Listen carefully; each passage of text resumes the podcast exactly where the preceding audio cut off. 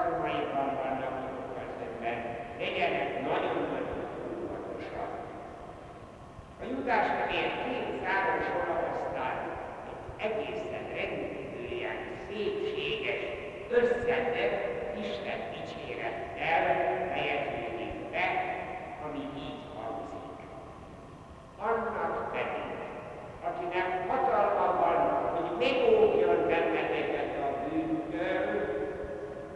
Jézus Krisztus elérhetetlenkor öröm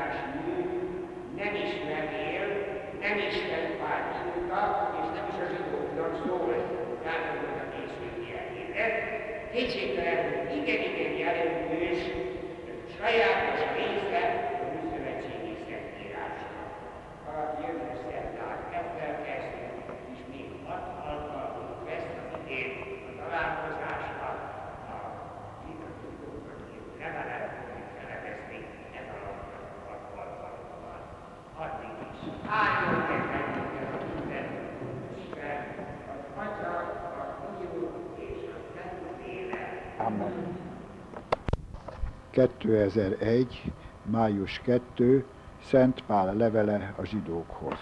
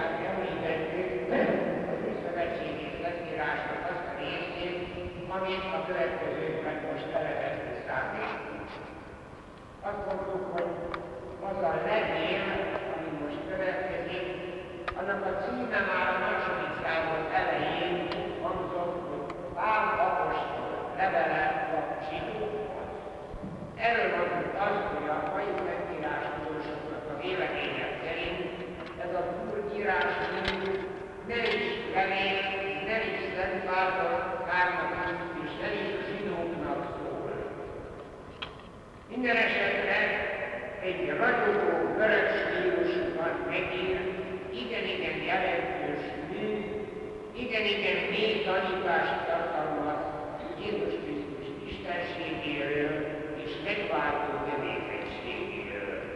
Bőségesen foglalkozik a Ószövetség Isten tisztelettel, az Ószövetségi Szent iratokkal, és úgy mutatja be a az Ószövetséget, mint a Krisztusi élet áldozatnak az előtétét a maga összes feszültségével együtt. Így tehát teológiai mondani valója igen, igen gazdag. Hogy nem igazi remény, ezt látni fogjuk, hiányzik belőle a kapcsolat irodalmi levelekről szokásos üdvözletek az elején, sehol nem szerepel közvetlen megszólítás, nincsen benne olyasmi, hogy arra gondolunk, hogy valamilyen egy városségnek, vagy pedig esetleg egy külön személynek szólna, viszont teológiai magyarázatai állandóan keverednek a hit mélységére való pusztításokkal. A végén olvasható rövidítés közben alig, ha nem túlak kerül erről az írásból.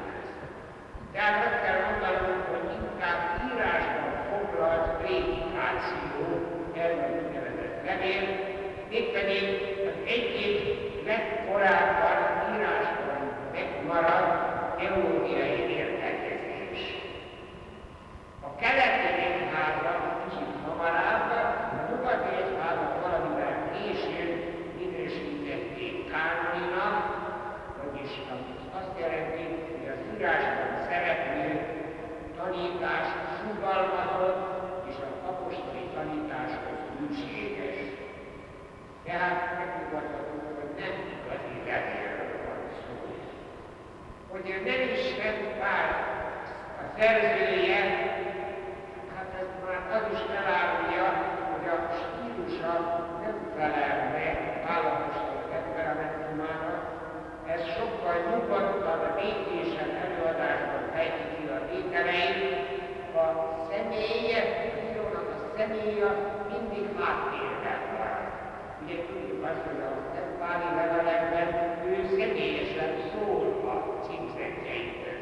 Itt erről nem igen van szó, szókincsében is teljesen egyedülálló, és még abban is, hogy Krisztus, mint ami főpapunkkal, egyetlen főpapunkkal mutatja be, és többször beszél Krisztusnak a trónra emelkedéséről, ugyanakkor a föltámadásáról egyetlen egyszer szól. Az általános lényege a mondatot is teljesen ugyanaz, Jézus szenvedése, tudatos engedelmesség, az emberiség üdvözítése céljából, az Atya akaratának a teljesítése, tehát tulajdonképpen az, ami teológiailag Jézus Krisztus személyét érinti, az teljesen a apostolok tanításával megérkezik. Teljesen világos, hogy a későbbi Szentpáli levelekben is szerepel, hogy Isten képemása a halálának áldozati jellege van, ezekkel itt is ebben a levélben az írás minden is találkozunk. Mindjárt az elején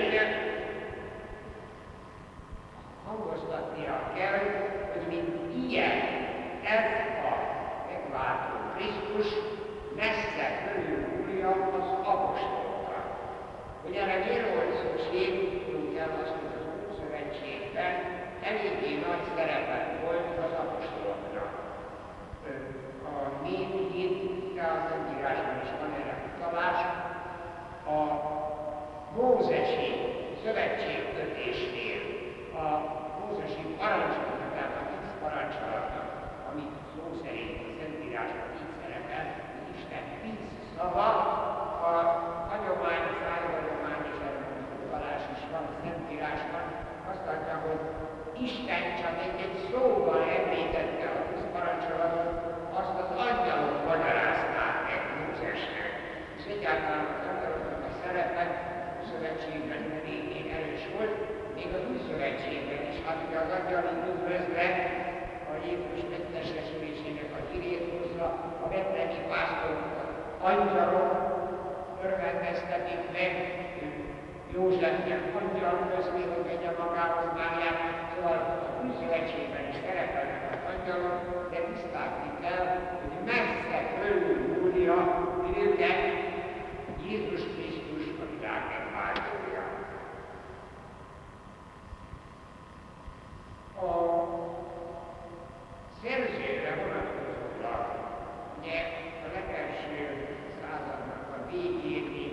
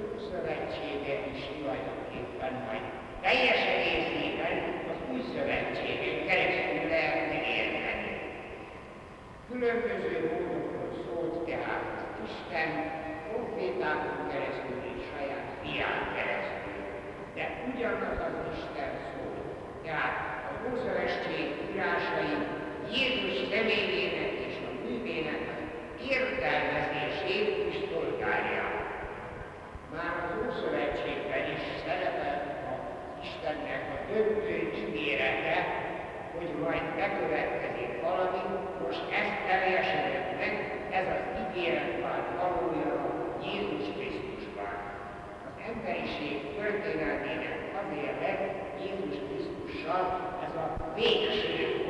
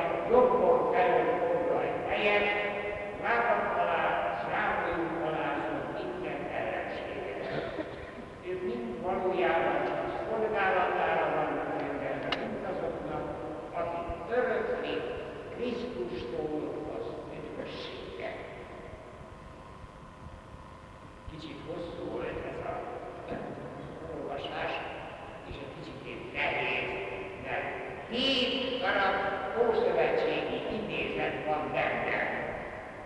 A levél mutatja a nagy különbséget, amelyet Krisztus méltósága Krúzvárnai az angyaloké, hiszen a szolgákkal szemben ő a fiú.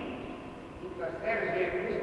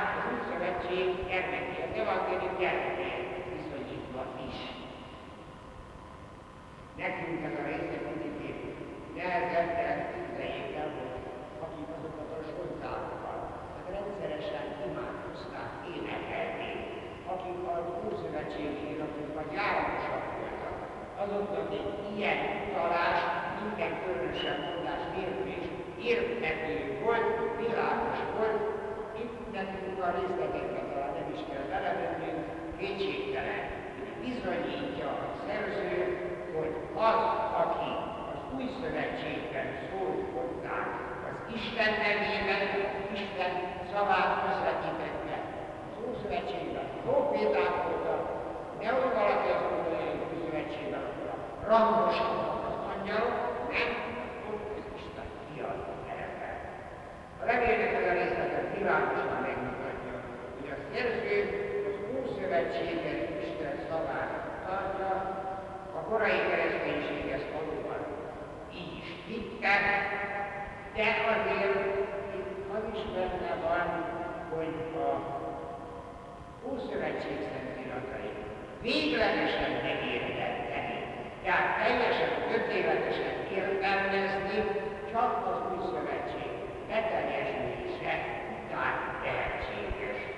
Tehát a fiú fölmagasztalása és örökké valósága ugyanakkor az alárendelt magyarok a mondulatosság és alárendeltsége nyílt következtetés a legvégén, hogy a, mivel a fiú feljebb való az angyaloknál, tehát az üdvösségnek az örök élet. A evangélium igenis följebb való, mint az Ószövetség. Mózes törvénye, amiket tudom, tudjuk, hogy a nép az angyalok által megmagyarázott isteni szavaknak tehát itt mindjárt benne van az, hogy most egy emelkedés történik, egy fölemelkedés az az előkészítésből keletkezik az új szövetség, a beteljesedés. Már ez a bevezető rész is sejteti, hogy valójában nagyon-nagyon komoly teológiai fogalmak tisztázódnak a Jézusi kinyilatkoztatás melletti hűségre pusztít a következő rész, de azért érezzük, hogy nem kis vágva a fejszénket, ezt a levelet akarjuk elemezni. A zsidó keresztény levél igen mélyen fogja az igazságokat, és nagyon határozottan körvonalazza benne a bennünket boldogító, megváltó világát. Látni fogjuk, hogy ez az írás a Újszövetség Szentírásnak egyik egészen kiváló része, hogy minden szabály meg értsük, ezért álljon meg minden Isten, az Atya, a Fiú és a Szentlélek. Amen. Dicsérgessék a Jézus Mindörökké. Amen. 2001. május 9-e Lakidace előadás sorozata a zsidókhoz írt levélről. 30. rész. Ával tanítasz minket gyermekeidet. Kérünk, add meg nekünk, hogy szent lelked által megismerjük, ami igaz, megszeressük, ami helyes, és örvendjünk szüntelen az ő vigasztalásán. Krisztus, ami Urunk által, az Atya, a Fiú és a Szentlélek nevében. Dicsértessék a Jézus Krisztus.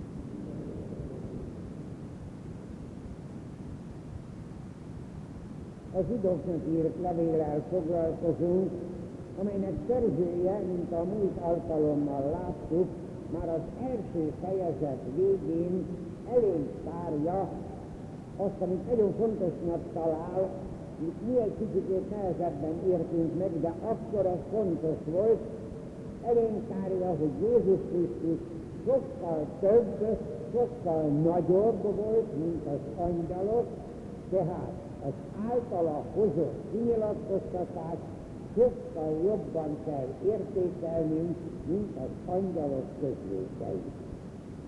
Ezt a gondolatot folytatja a második fejezetben is.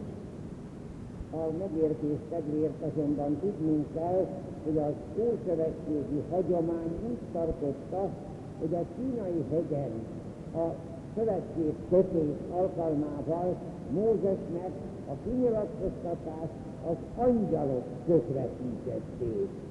Erre utalnak a következő sorok is.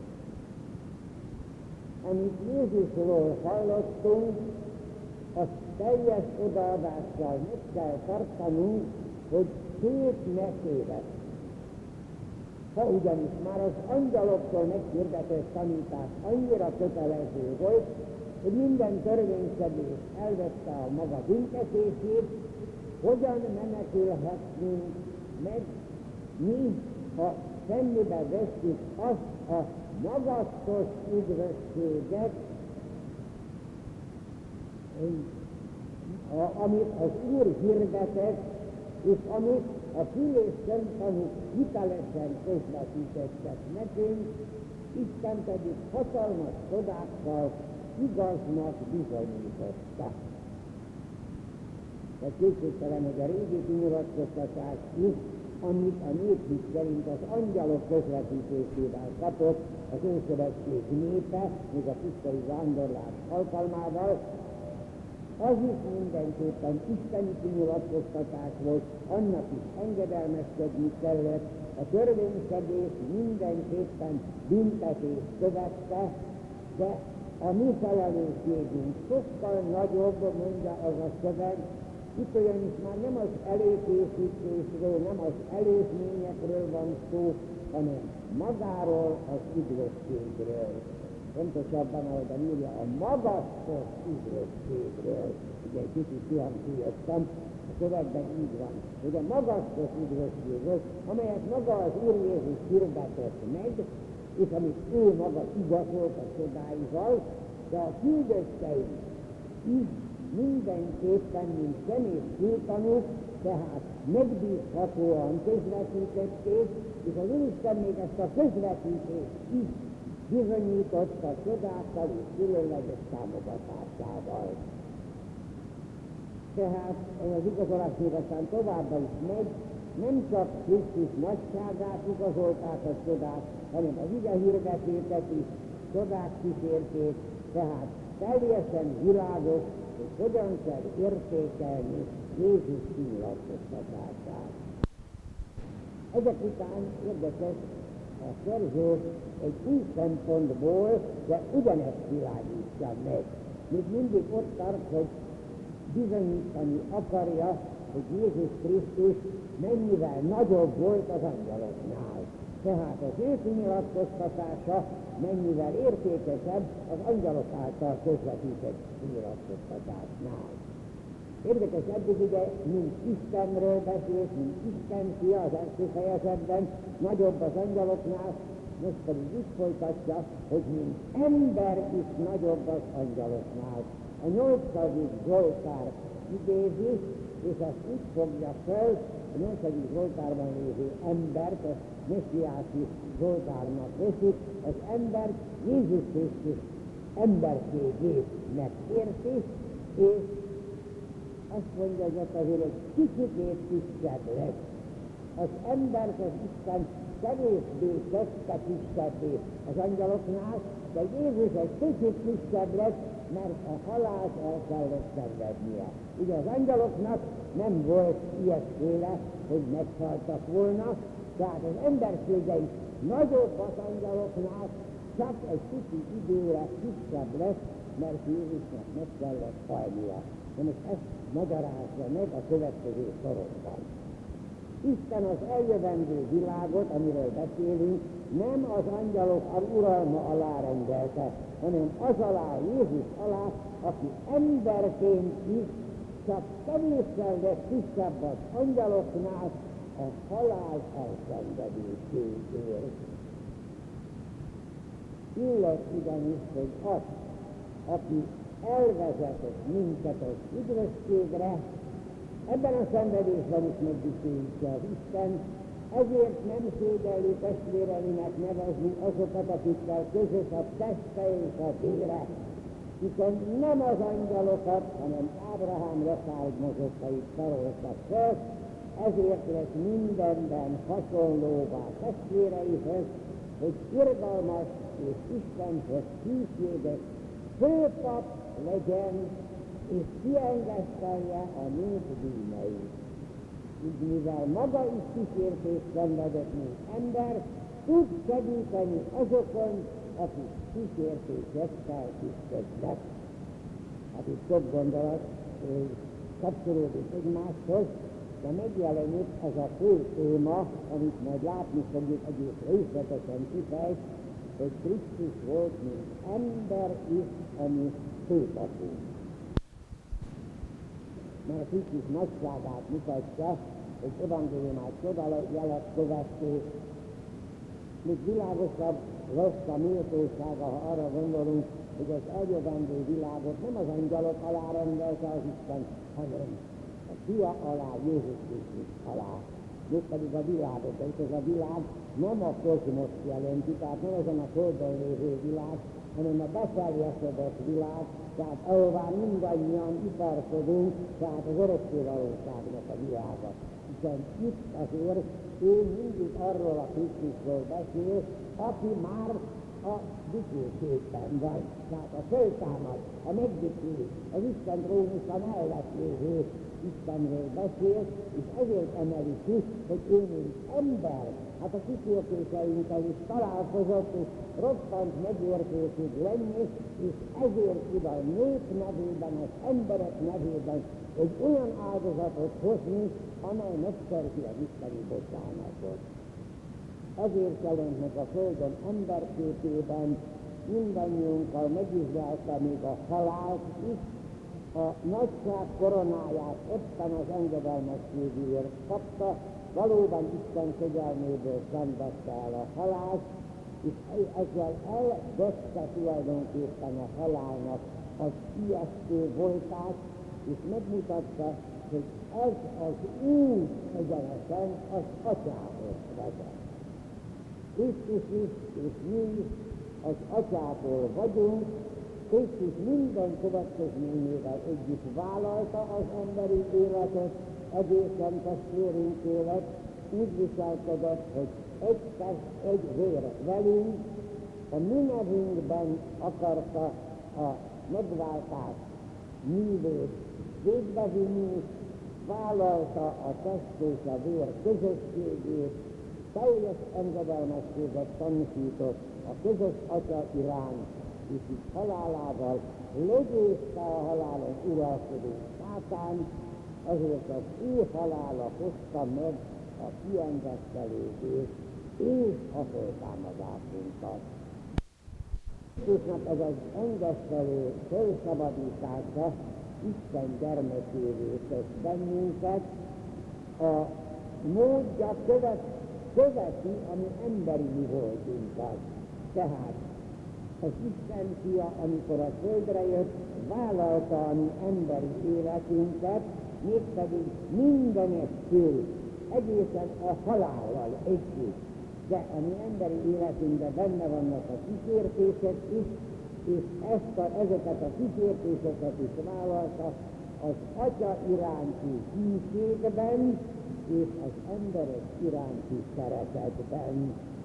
Ezzel a szeretettel tapasztalta meg a mi nehézségeinket, a mi kísértéseinket, és most ne csak arról a három kísértésről gondoljuk, hanem az egész emberi életnek itt a Földön való megkísérthetőségét is vállalta, és természetesen úgy nélkül, amit a következő sorokhoz megemlítenek, ő Istenhez hűséges, és a második fejezet 17. sorában már szerepelt a továbbiakban tévesebben kifejtett gondolat, hogy Jézus Krisztus így, ami egyetlen csodálatos főpapunk, aki egy olyan áldozatot mutatott be, ami a megváltásunkat jelentette. Jézus így folytatódik tovább. Nos, szeretett testvéreim, tekintsetek hitvallásunk követére és főpapjára Jézusra, milyen hűséget tanúsított ő az iránt, aki őt küldte. De Mózesnél is nagyobb dicsőséget, dicsőségre volt méltó, hiszen nagyobb tiszteletet tanúsítunk a ház építője iránt, mint a ház iránt. Mózes, mint szolga volt hűséges Isten házában, Krisztus azonban, mint fiú áll a ház élő. Hát ugye eddig az angyaloknál nagyobb méltóságát bizonyította a Isten fiának, mint Isten és mint ember, most áttért, hogy Mózesnál is nagy, Mózesnél is nagyobb. Hitünk azt juttatja eszünkbe, hogy mennyei hivatást kaptunk, és csak hűséges szolgálattal valósulhat meg. A hűséges Krisztustól kell megtanulnunk, hiszen ő hitvallásunk szerzője, követője, a közvetítője és főpapja. Mi pedig abban az értelemben, hogy közvetíti az Atya felé az ő saját szolgálatát, de ezzel együtt a mi szolgálatunkat is.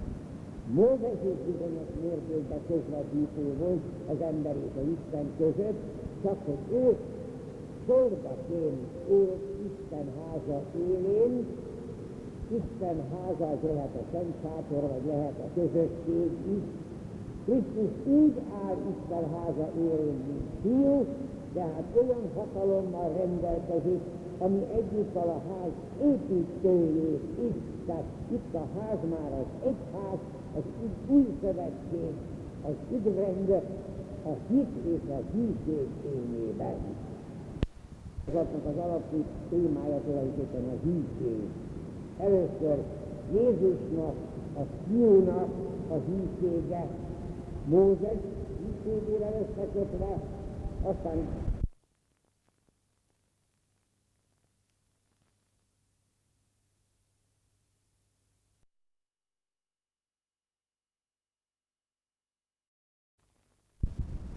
alatt, és utána pedig a Krisztusi hívőknek a mindenképpen megkövetelt hűségét. A következő rész ezt világítja meg, és érdekes, itt a 95. Zsoltár idézi, hogy előző sajátos értelmezéssel. Ezért meg kell figyelni, hogy a Zsoltároknál nagyon-nagyon sokszor van, úgyhogy így is lehet érteni, így is lehet érteni, mert az Zoltárok szavai mögött mindig bizonyos misztériumok rejlenek. Itt úgy folytatódik a szöveg. Bár csak hallgatnátok szavára, amint a Szentírás mondja, meg ne temélyítsétek szíveteket, mint ahogyan a pusztában tettétek a lázadáskor. Vigyázzatok, hogy ne legyen hitatlanségre hajló gonosz szívetek, senki se szakadjon el az élő Istentől. Inkább lelkesítsétek egymást minden nap, ma is és mindenkor. Hiszen Krisztus társai vagyunk, de csak úgy, ha kezdeti szilárd hitünkben mindvégig álhatatosan kitartunk. Most a hűségről folytatódott tovább, itt a 95. Zsoltár visszatekint a tisztai vándorlásra, ahol megkapták az Izrael fiai az isteni ígéretet, hogy ha megtartják a parancsokat, ha hűségesek lesznek az egyik az Istenhez, akkor elnyerik az ígéret földjét. Na most erre történeti tény, hogy rengeteg hűtlenség, rengeteg törvényszegés történt, úgy, hogy aztán az Isten úgy döntötte, hogy azok, akik elkezdték a 40 éves vándorlást, azoknak meg kellett halniok addig, mert azok nem léphettek be az ígéret földjére, a teljel nézzel szóló folyó Kánaánba. Erre utal ez a Zsoltár, a levél szerzője ezt előképnek minősíti, a keresztények is üton vannak a szorott élet, a szorott haza felé. Ne keményítsék meg tehát a szívüket, semmiképpen sem, hanem sokkal inkább lelkesítsék egymást minden nap, ma és mindenkor. Itt érdekes ez a ma, ez hangsúlyos. Ez az hirdetésnek az ideje, ez olyan bizonyítás, mint Jézus, amikor azt mondta, hogy virrattatok, legyetek éberek. Többször mondta az Úr Jézus, ez erre utal itt. Itt a ma, ma azonban a hangsúly, ez azt mutatja, hogy az Isten szava valóban élő szó, tehát ma érvényes, és az levél olvasói számára is minden körülmények között, tehát ki kell tartani az Isten igénye mellett. A következő három sor témája tulajdonképpen az egész levél fő témája. Emlékszünk Krisztusnak, mint egyedüli főpapnak a szerepe és tette, aki egyszer mindenkorra feláldozta magát az emberiség bűneiért, az ő áldozata valóban valóra változta azt, amit az ősi zsidóság bonyolult áldozati szertartásai képtelenek voltak elérni, hiszen Krisztus áldozata az új szövetséget teremtette meg, és ezzel átveszi az emberiségnek a sorsát az ószövetségi előkészületből az új szövetségi beterjedésre. Jézus Krisztus főpapsága az egész új szövetségi szentírásban ilyen részletesen csak itt a zsidóknak írt levélben szerepel. Az evangéliumban van utalás rá, Pál apostol is utal rá, és ugyanezt a gondolatot ő azért másképp fejezi ki, és sokszor használja a megváltást. Ugye emlékezünk rá, Szent Pál leveleivel rabszolgáknak a kiváltása, a megváltás, az volt neki olyan markánsabb példa, a zsidóknak való levél pedig a áldozat, a jeruzsálemi áldozat. Az Ószövetség főpapja is áldozatot mutatod be a nép bűneinek a kiengesztelésére, de ezeket az áldozatokat folytonosan ismételni, szinte szünet nélkül ismételni kellett, mert világosan érezték, hogy az Isten bocsánat, bocsánatát nem sikerült megszerezni. Állandóan égett az áldozat, teljesen eléggé áldozatot oltára, a főpap is áll, egyik áldozatot mutatta be a másiknak, minden évben bement a szentek szentébe, mert érezte mindenki, hogy tulajdonképpen az isteni bocsánatot az nem szerette meg. Jézus Krisztus viszont az igazi própap, aki saját magát áldozta fel a kereszten az emberiség bűneiért, mint Isten megfektető fia, azzal az egyetlen áldozatával megszerezte az isteni bocsánatot. Valójában tehát Jézus Krisztus főpapi áldozata, a megváltó kereszt áldozata egyik ugyanaz, csak az egyik ilyen szempontból nézi, a másik olyan szempontból nézi, más és más megközelítésben. A zsidók levele ebben a kereszt áldozatot, mint főpapi áldozatot mutatja be. A negyedik fejezet három sora Jézus főpapságának a gondolatát vezeti be, Egyelőre azonban nem az eredményességre tekint, hanem arra, hogy Jézus, mint főpap mennyire közel tudott jutni hozzánk, és mennyire megértő lenni velünk szembe, tehát most is, amikor már az isteni dicsőségben van, fent a mennyei trónuson az Isten jobbján, akkor is továbbra is törődik velünk, tehát teljes bizalommal fordulhatunk hozzá. Ez a gondolat folytatódik így.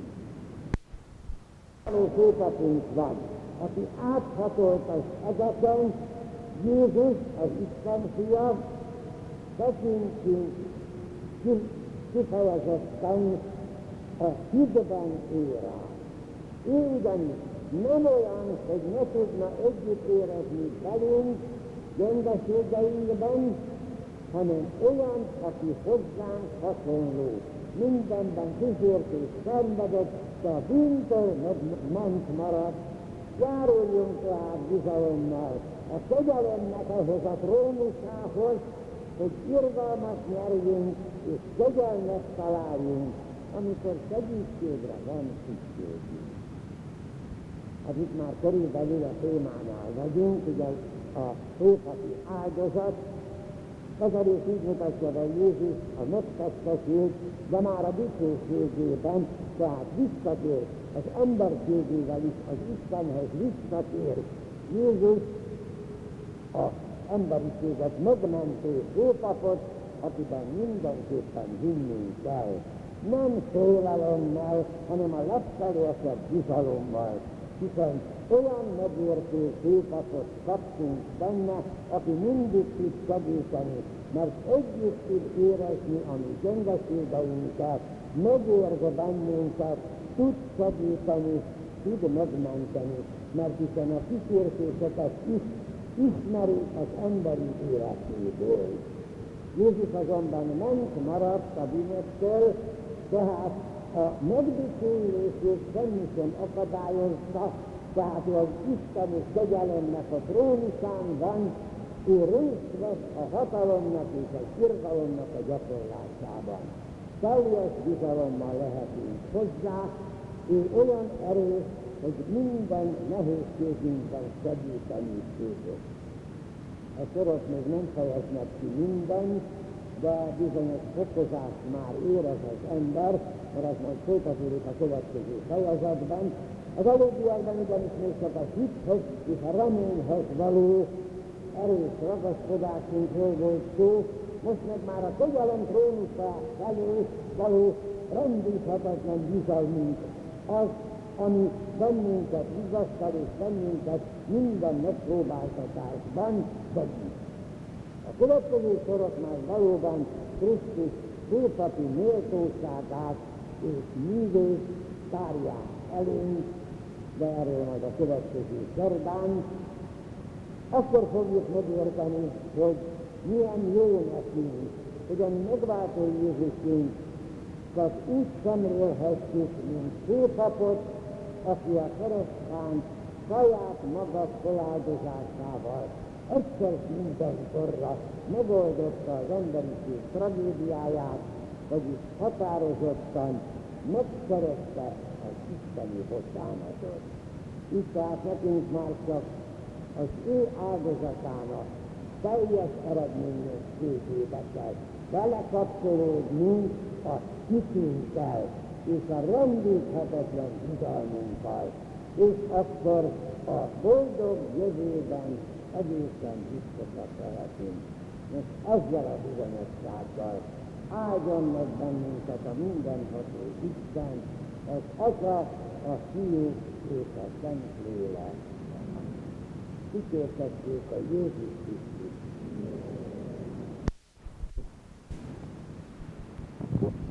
Egy május 16-a Lacibaca előadás sorozata a katolikus levelekről, 31.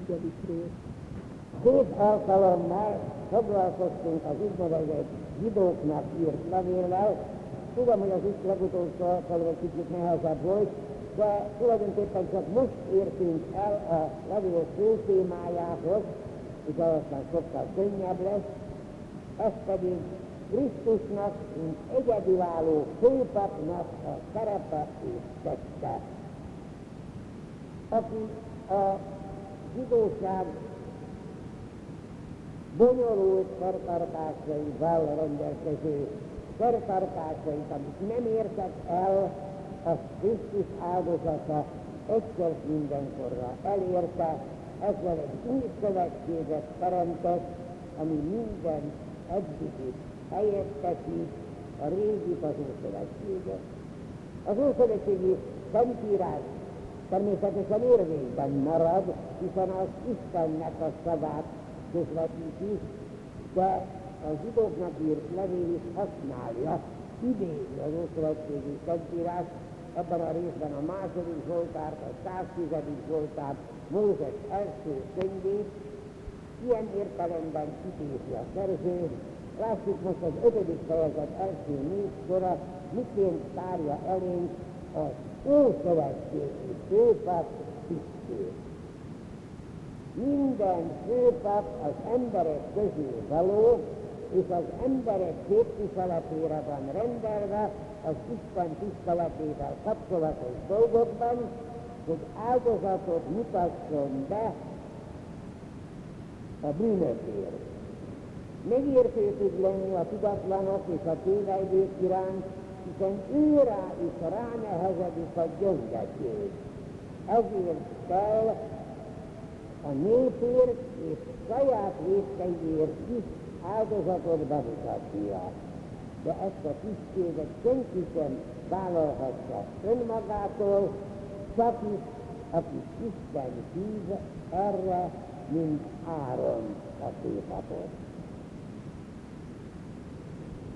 Ha a levél Krisztus főpapságát akarja bemutatni, tehát a következő résznek ez a szándéka, akkor természetesen először meg kell határozni a főpapságnak a fogalmát.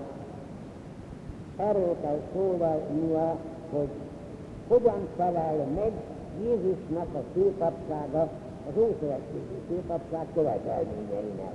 A szerző három követelményt emel ki, a főpapnak az emberek közül valónak kell lennie, képviselnie kell a népet, és ezt megteheti, hiszen maga is a népből származik, a népnek a gyengeségét és gyarlóságait is viseli, és nem saját akaratából, hanem Isten szavára kell vállalni ezt a feladatát. Ez a három sajátsága van az Ószövetségi főpapságnak. Hát valóban a kőszövetségi hírpadban olyanok voltak, akik a néptől származtak, az emberek közül valók voltak, mégpedig légi törzséből valók, ezeknek kellett elvégeznie a templomban minden szolgálatot. Tehát a testére származás alapján képviselték a népet Isten előtt, az ő nevükben végezték a szolgálatokat, az emberek ajándékaikat szeretett oltárra helyezni, de mindig a saját bűneikért is kellett bemutatni az áldozatot, hiszen saját maguk is tisztátalanokká váltak rituálisan, erre megvoltak a szabályok. De a harmadik is ide tartozik, főpapszak az lehetett, aki nem saját akaratából, hanem az Isten akaratából, a lévi törzséből húzással, az mindig az Isten akaratát jelentette a számukra, tehát választás alapján lettek főpapok. A továbbiakban a szerző Krisztus személyére vonatkoztatja a főpapságnak azokat a követelményeit, érdekes, pont fordított sorrendben. Először a kiválasztottságáról, a meghívásáról, az isteni meghívásáról ír, mégpedig a következő képen. Krisztus sem önmagát emelte a szópapi méltóságra, hanem az, aki így szól hozzá, fiam vagy te. Másik pedig így, te pap vagy mindörökre Melkizedek rendjel szerint. Ő annak ellenére, hogy Isten fia volt, a szenvedésből tanulta meg az engedelmességet, és amikor művét befejezte, az örök dicsőséget szerezte meg mindazoknak, akik engedelmeskednek neki. Hiszen maga az Isten tette őt ilyen főpappá. Tehát a előző sorrendben volt a harmadik követelmény, hogy az Isten tegye főpappá, Krisztus számára ez teljesen megvalósult, Jézus meghívása és kiválasztása a második Zsoltár szerint, amit messiási Zsoltárnak tartottak, még a zsidók az Ószövetségben is, fiam vagy te, ma szültelek téged. Ezek a szavak messiási értelemre a fiú örök születését jelentette. A alkalmassá teszi ezt, hogy közvetítő legyen Isten és az emberek között. Itt a megtestesült fiú Istenről van szó, tehát a papi küldetését, azt a 110. Zsoltárból idézzük, szintén messiási papi küldetés nem az áron leszármazás alapján főpap, hanem Melkizedek rendje szerint való főpapnak mondja. Krisztus főpapsága tehát nem testi öröklés folytán, hanem Isten döntése alapján. A második sajátságként azt hangsúlyozza a szerző, hogy Krisztus valóságos papi viselkedést tanúsított, átérezte az ember terhét, a szenvedését, a küldetésének a keménységét, embersége szerint engedelmességet tanúsított a szenvedések vállalásával, emberi természetét kellett beleilleszteni, összhangba hozni az isteni természetével, a megváltás művében, és ez valóban részesítette őt az isteni dicsőségbe, tehát az örök életben. Az áldozata messze fölülmúlt az ószövetségi főpap áldozatát, olyan tökéletes volt, hogy üdvözíteni tudta az egész világot. Ezután Zsidóknak írt levél szerzője egy kicsit bővebben szól arról a bizonyos Melchizedekről, aki valójában az ószövetségi elbeszéléseknek talán egyik legtitokzatosabb alapja, de a zsidó hagyomány mindig messiási előképnek tekintette. Hallgassuk csak meg ezt a részt. Melchizedek ugyanis Szálem királya és a fölséges Isten papja volt, aki a győztesen hazatérő Ábrahám elé ment és megáldozta. Ábrahám ezért tizedet adott neki a hadizsákmányból. Ő Szálem, vagyis a békesség királya volt. De nem ismerjük apját, anyját, életének kezdetét és végét, így Isten fiához hasonlóan pap marad mindörökre. Megfizethető valójában csak annyit tudunk, amit Mózes első könyvének a 14. fejezete elárul róla a 110. Zsoltár szerint is előképe a Messiásnak, következésképpen a megváltónak. Ő Szálemnek, Jeruzsálem, szintén innen származik, királya, mivel abban az időben a királyok papi funkciót is végeztek, ő is pap volt, de érdekes, nem valami fogány istenségnek a papja, hanem a fölséges Istennek. Így szerepel a zsidóknak így levélben, tehát ugyanúgy egy Istenben hit, mint maga Ábrahám. miután Ábrahám a szövetséget kötött, szomorú királyok ellen győzelmet aratott, Melkizedek eléje ment, kenyeret és sót vitt neki, és Istenéhez kiáltva megáldotta őt. A Mózes első könyve nem említi Melkizedeknek sem az apját, sem az anyját, nem említi a torzsát, ahonnan származott, nem említi éveinek kezdetét és végét, így könnyen lehetett előképe a Krisztusi örök életadnak.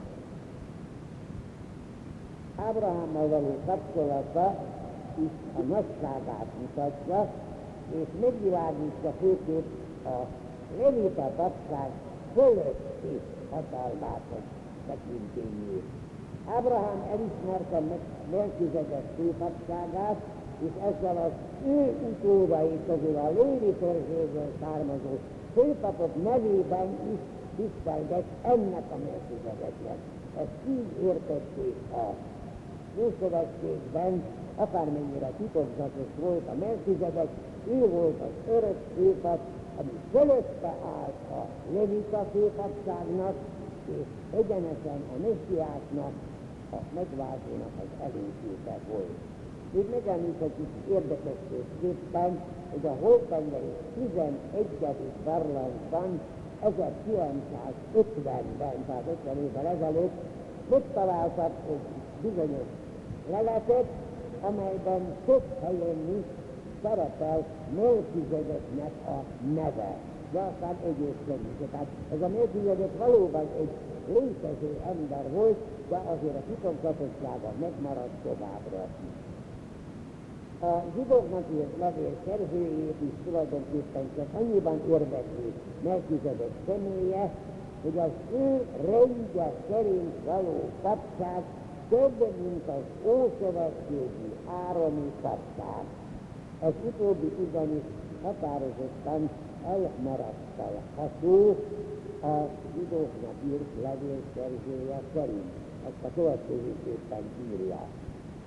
Lévi fiai is papi tisztséget viselnek, az ő vezetésük alatt kapta Izrael a törvényt, de ha ez tökéletességre vezetett volna, akkor nem lett volna szükség más papságra, amely nem Áron nemzetségéből való.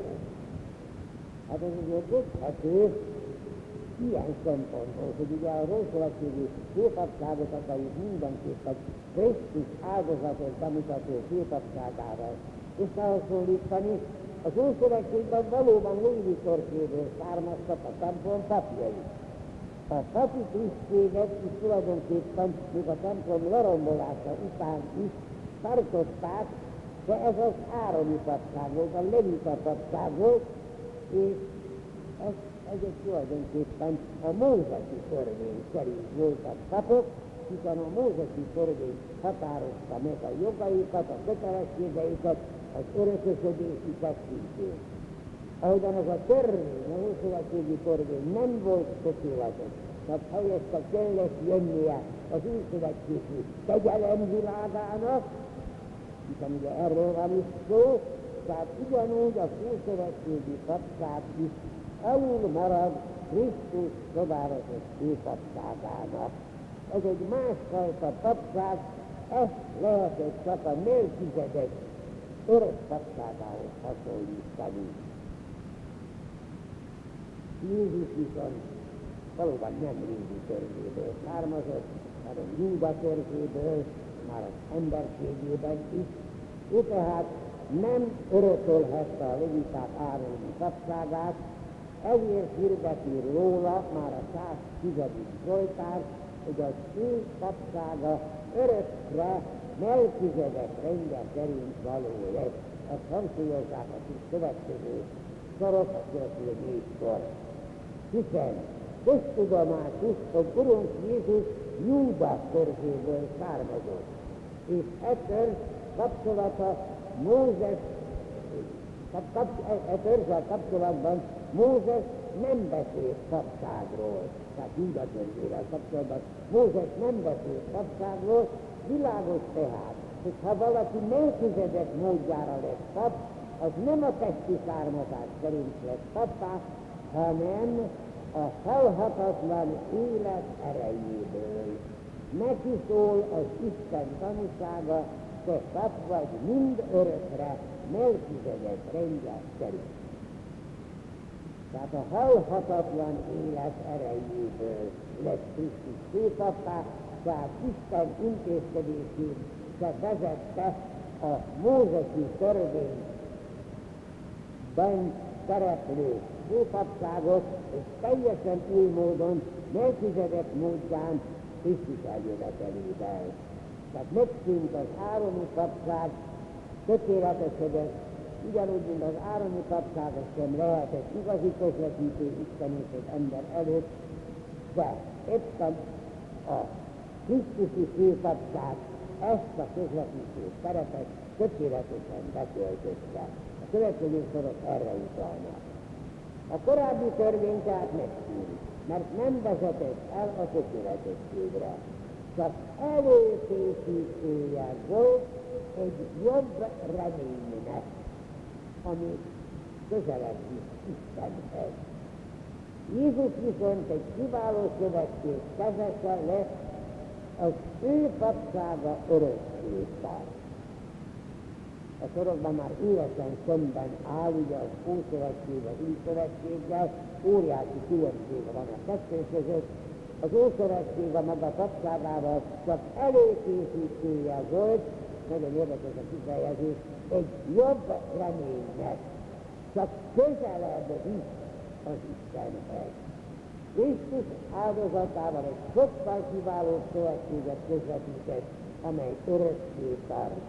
És itt föltámadása után örökké él, örökké gyakorolja főpapságát, és ezért végleges vezességet tart az új szövetség mellett.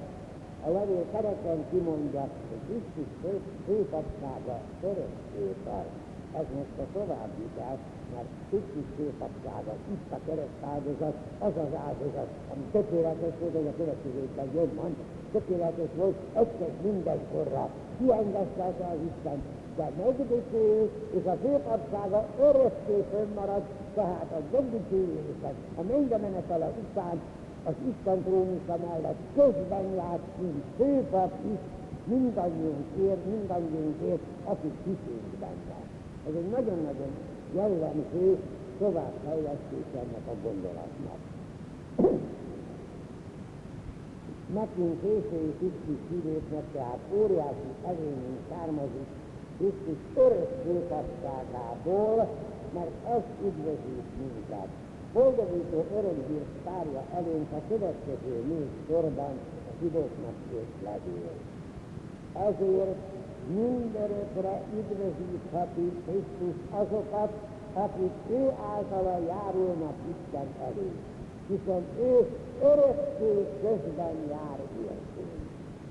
Ilyen főpapot, főpap kell nekünk, szent, ártatlan, bűnöktől elkülönített, aki szentségesebb az egyetnél, ő nem, szól, ő nem szorul rá, mint a többi szépet, hogy naponként előtt saját védkeiért mutasson be áldozatot, és csak utána a nép bűneiért, mert ő egyszer mindenkorra megtette azt, amikor saját magát örökre tökéletes fiút feláldozta az emberiség megváltásáért.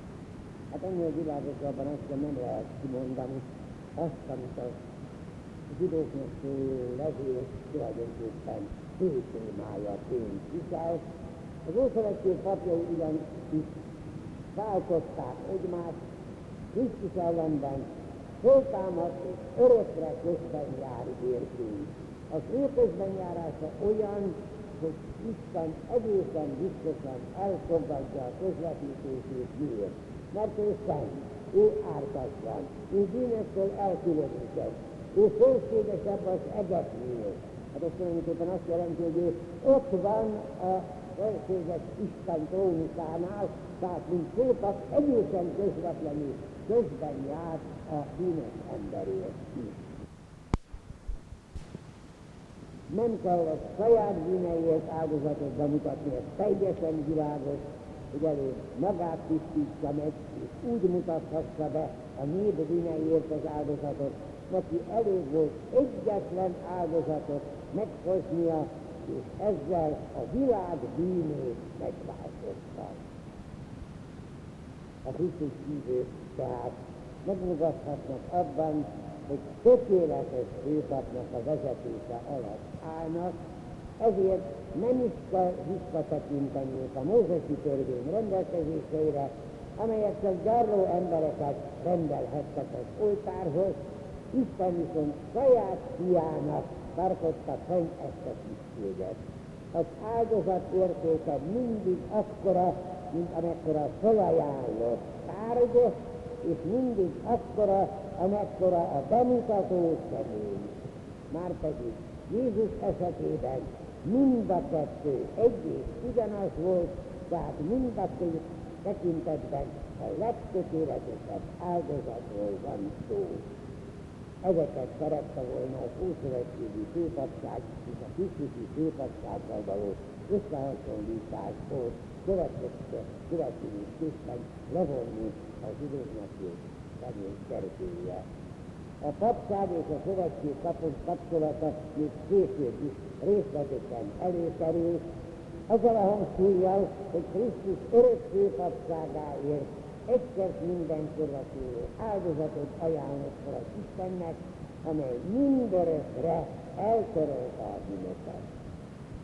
Vagyis egyébként a mai teológiai szóhasználatunkkal nem tudnánk tökéletesebben kifejezni, és engedjük meg, Pálapostól a leveleiben nem hozta ezt, hogy Krisztus valóban ilyen egész világért bemutatott, csodálatos, egyszer mindenkorra érvényes főpapi áldozatot hozott a keresztán, Pálapostól leveleiben inkább a megváltásnak a szava vagy a fogalma szerepel, nem szabad elfelejteni.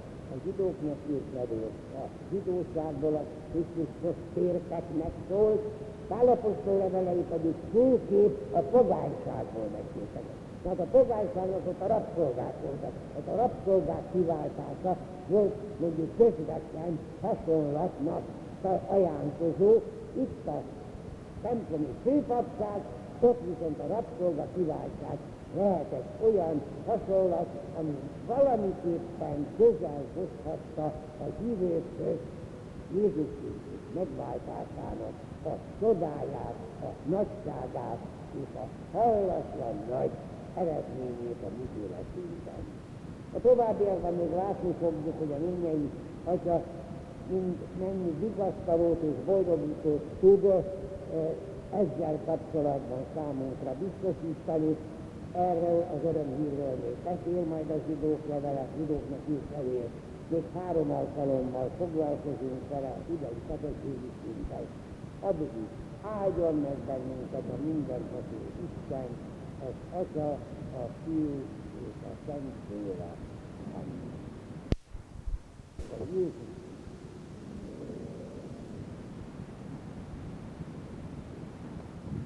egy május 23-a Latudata előadás sorozata a katolikus levelekről. 32. rész. Gyermekeivel kérünk, add meg nekünk, hogy szent lelked által megismerjük, ami igaz, megszeressük, ami helyes, és örvendjünk színtalan az ő vigasztalásán. Krisztus, ami Urunk által, az Atya, a Fiú és a Szentlélek nevében. Kikértessék a Jézus Krisztus. A múlt alkalommal láttuk, hogy az úgynevezett zsidóknak írt levél az Ószövetség egyik titokzatos alapját, Melchizedeket, Szálem királyát és főpapját említi, akinek áldását még Ábrahám is elfogadta, sőt, tizedet adott neki a hadizsákmányból. De ez csak azért van, hogy ezzel is jelezze, mennyire fölötte állt az Ábrahámtól származó Ároni papságnak, Melkizedek papsága, aztán pedig kimutathassa, hogy Krisztus főpapi méltósága még Melkizedek főpapságát is felülmúlja. A következő sorokban tehát rátér Krisztus főpapságának igazi tartalmára és jelentőségére. Ez tulajdonképpen az egész levél legfontosabb mondani valója. Krisztus, ami főpapunk, teljes fölmagasztalát kapott az Atya jobbján, és a mennyei szentébe folytatja főpapi tevékenységét a közben járás. Erre figyeljünk, hogy fel, csak hatta vagyon előre mondanom, én készültem most már a mennybe menetel ünnepére, ami most vasárnap lesz, és a homiliában is ezt szeretném valahogyan elmondani, hogy az Úr Jézus föltámadásához semmit se adott hozzá a mennybe menetel. Ő a föltámadásával is eljutott az, a mennyei dicsőségbe, az isteni dicsőségbe. A mennybe menetel az nekünk jelent óriásit, mert azóta ő a mennyei atyánál közben jár értünk. Tehát nem csak ami megváltunk, hanem ami közben járunk is. Most ez a gondolat szerepel a zsidóknak is a ma elemzett részében is. Hallgassuk meg most a 8. fejezetnek az első négy sorát. Az eddig elmondottak lényege az, hogy nekünk olyan főpapunk van, aki a fölséges Isten jobbján ül a mennyei trónon. Ő ott teljesít szolgálatot.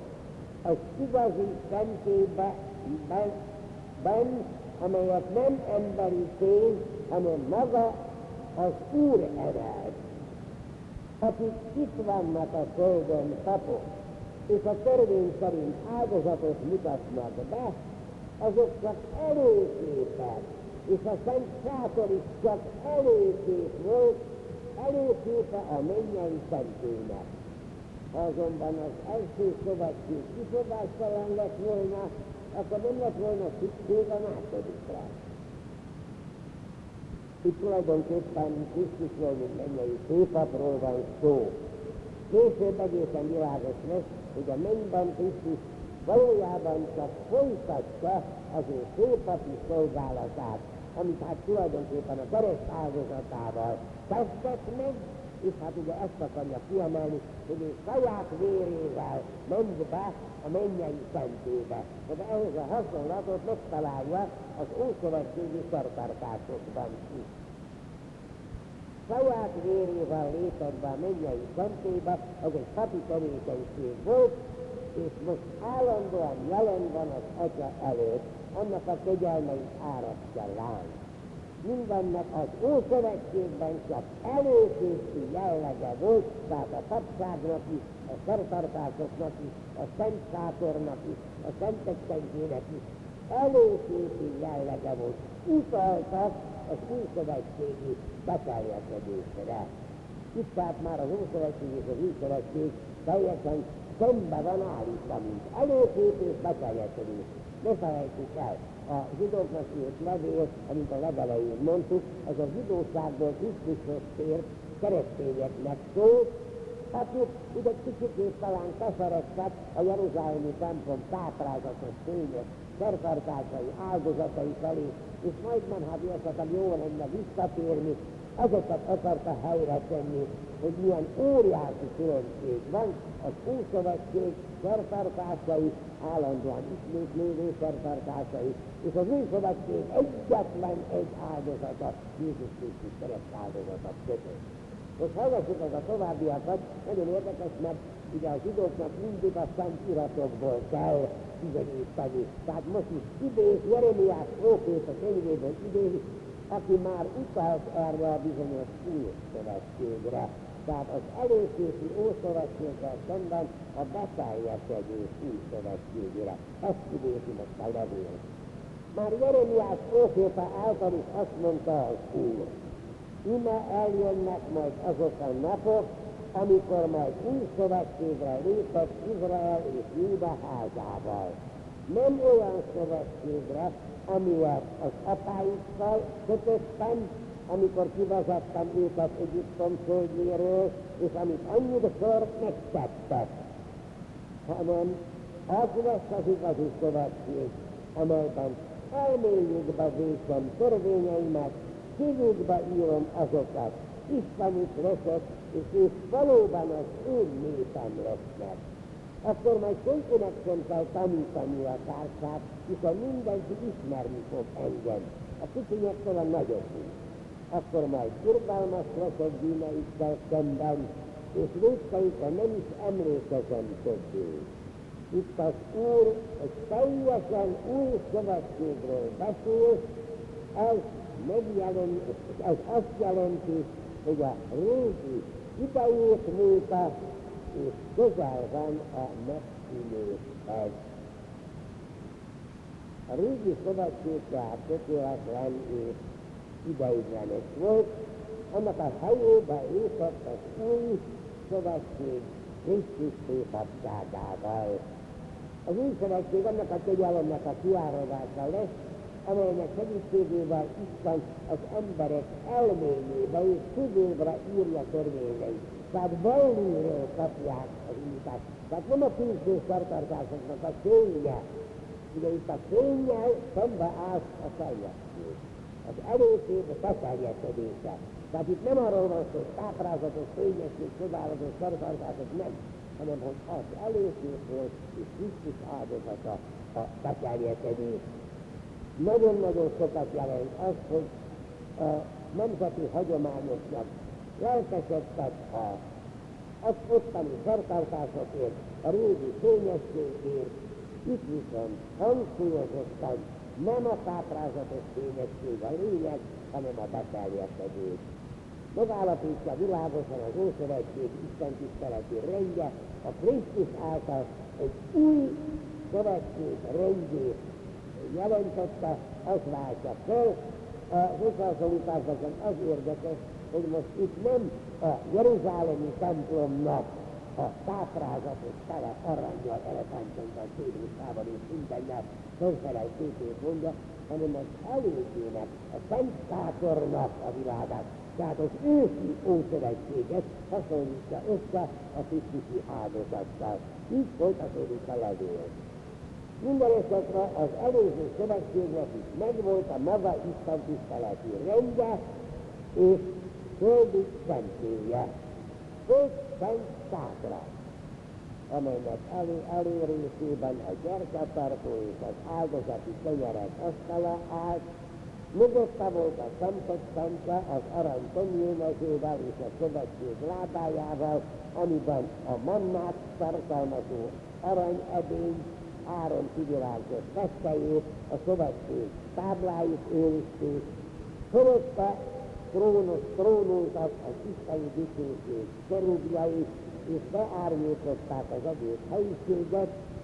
Az első részben rendszeresen beléphettek a Isten tiszteletet végző papok, a másodikban csak évente ötször és egyedül csak a főpap léphetett be, mégpedig azzal a hírrel, amelyet a saját maga és népe bűneiért áldozott fel. De mindezek csak testi szertartások voltak, ételből, italból és áldozati állatokból álltak. Hát ezt felelevenítette ugye az igazi ősi, a kínai szövetség kötés alapján a pusztai vándorlásban gyakorolt tehát a legősibb ószövetségi szertartásokat ehhez akarja hasonlítani a Krisztusi kereszt áldozatot.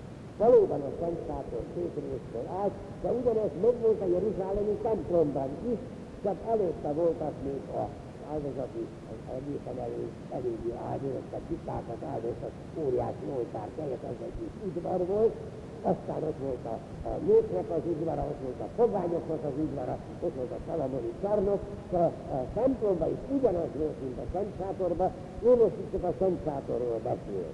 Annak az első részében valóban ott volt a hétágú mésztartó, a venóra, és ott volt a kitett tenyereknek az asztal, tehát az ételáldozatok ott voltak az előtérben.